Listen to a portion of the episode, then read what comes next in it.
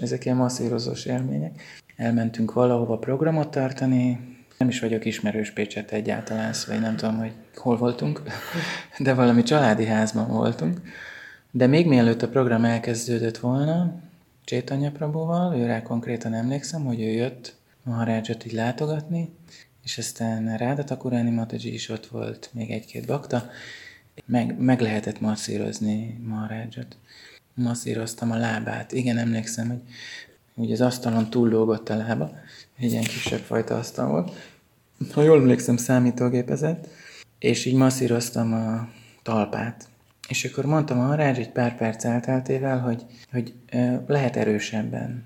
És akkor így próbáltam erősebben, de akkor már így vagy öt perce masszíroztam, és az, az már úgy soknak tűnt nekem, nagyon soknak, és akkor már egyre jobban fáradtak az ujjaim, meg a tenyerem, és akkor mondta, hogy, hogy lehet még erősebben nyugodtan. és akkor én még mondta, hogy rendben, egy. és próbáltam még erősebben, olyankor mindig egy ilyen kicsit így lendületet kaptam, amikor így szólt. Nem volt, voltam hozzászokva ez a masszírozásokhoz. Bár mondjuk tésztát gyúrtam sokat, de és akkor megint eltelt még öt perc, és akkor úgy valószínűleg úgy egyre gyengébb lett a masszírozásnak az ereje. És akkor így harmadszor is oda szólt, és akkor mondta, hogy tudod, minél erősebben masszírozol, annál jobb.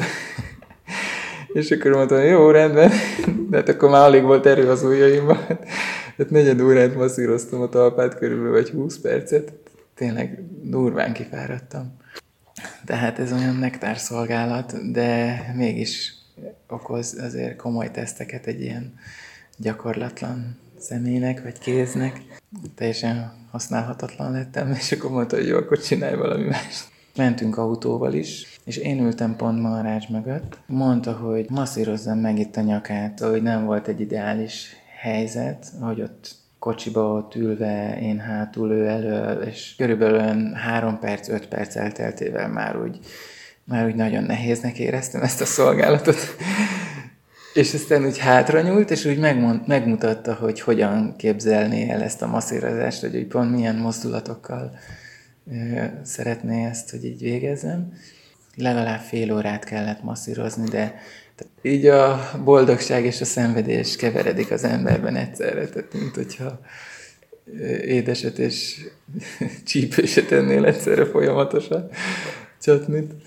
Azt gondolja az ember, hogy ez valami őrületesen nagy szerencse, vagy kegy, vagy lehetőség, és természetesen az, de végezni ezt a szolgálatot ugyanolyan nehéz, mint bármilyen más szolgálatot végezni. Tehát kint az utcán szankírtanozni, főleg akkor, amikor nem megy, és csak úgy szenvedünk. Tehát ez is ugyanolyan érzés, amikor a lelki tanítómesteredet masszírozod.